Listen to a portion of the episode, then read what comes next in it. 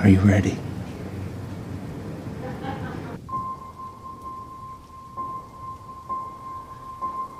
Tired of living in the darkness, man.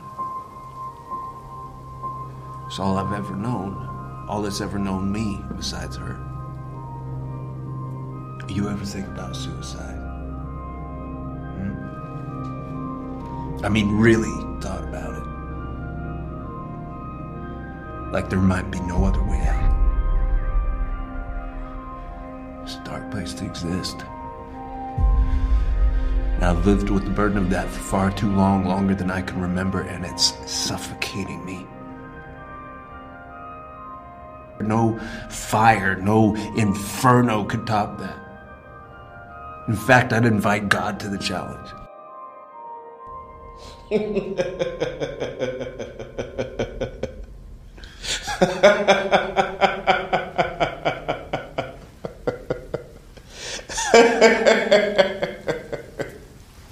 God. Where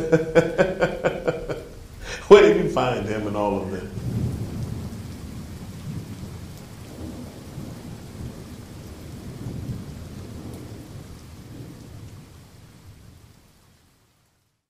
Hello, and welcome to the newly rebranded Sean Kelly Interviews podcast presented by Sean Kelly on Movies. Uh, today, I am going to play an interview I did with uh, Corey Asraf and John Swab, uh, who directed the film Let Me Make You a Martyr, which is now uh, streaming exclusively on the uh, horror streaming service uh, Shudder. I did this interview after the world premiere of the film at the 2016 Fantasia Film Festival, and it was an interesting uh, talk about the film. As always, I should warn that this interview will contain spoilers for the film. I will see you afterwards. How did the um, idea for um, Let Me Make You a Martyr come out?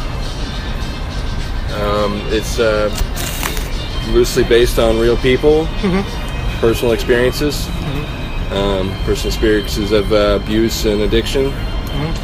You know, so those kind of events happened, and uh, you start trying to find a way to deal with them. So you start writing. That's where it kind of started. Yeah. Um, so, what was the development process for the film? Well, John and I had met seven years ago. He had the first draft of the script, which was amazing, and it was poetic. And um, you know, we both. I mean, I fell in love with it immediately, and from then on, it was just tunnel vision. We just wanted to figure out how to make the film and get it, you know, get it fully realized.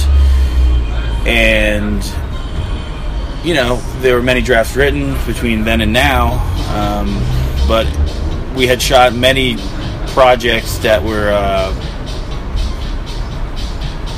we shot many projects to prepare for this film. We shot many short films, music videos, um, anything we could do to to really develop the uh, the aesthetic uh, for the for the feature. So a lot of practice. So, uh, how did Marilyn Manson get involved? Through Mark Boone junior Two days before the shoot, uh, we didn't have a character. We didn't have an actor casted for that character. Um, so we took it to Mark and said, "Do you know anybody? Can you think of anybody?" He said, "I can. I can try Manson." And Manson called and, and showed up. Uh, so, I noticed he has like a producer role on the film as well. Yeah, um, I'm not sure. I think we're still working that out. If he's actually a producer. So, um, moving on to the film, um,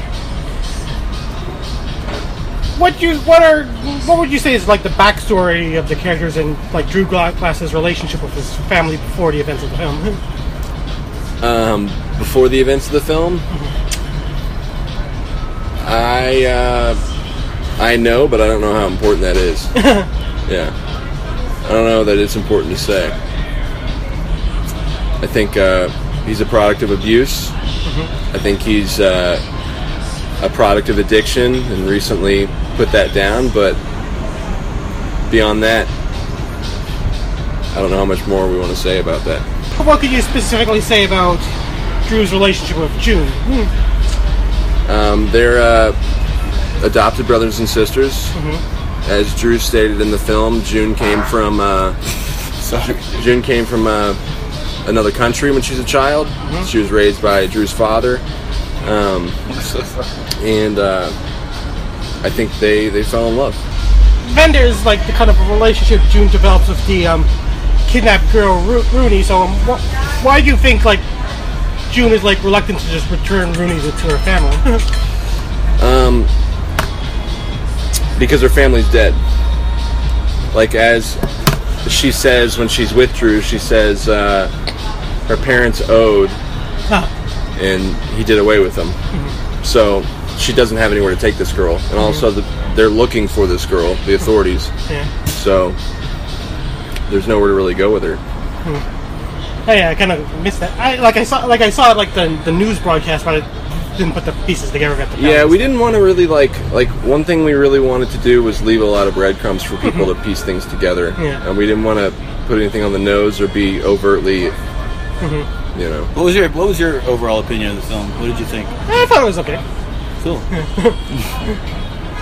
Well, uh, well, like I, I personally thought that um, well, that's actually the next question. So, what would you say are like the kind of motivations of Pope in the film? Kind of like I thought he was kind of like um, Nihilistic. ni- nihilistic.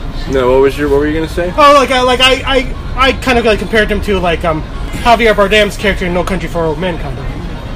I mean, I mean that's a cool comparison. I don't. Um, I guess probably similar elements to that character, but I think he kind of represents like uh, the force of nature a little bit. Um, so it, it, he was more there to uh, to have something like I think as these characters make choices and bad choices that opens up a door for something they're going to have to repent for, and that, that's what that character represents. Well, did you did you always intend for the film to be framed by the interrogation? That actually came on in like the last, second to last draft of the script because it was structured differently and just from, you know, a practical standpoint, just it, it would have been it would have been um, really challenging to shoot it the way it was written. Um, so we decided to restructure the film and build it around the interrogation, uh, which was really great because it's so dense and heavy and there's so much dialogue. We wanted to give people a break and kind of take them out of this underworld, you know. Uh, so it really helped us in the editing room, and I'm, gl- I'm glad we did it. Yeah. Okay, so also,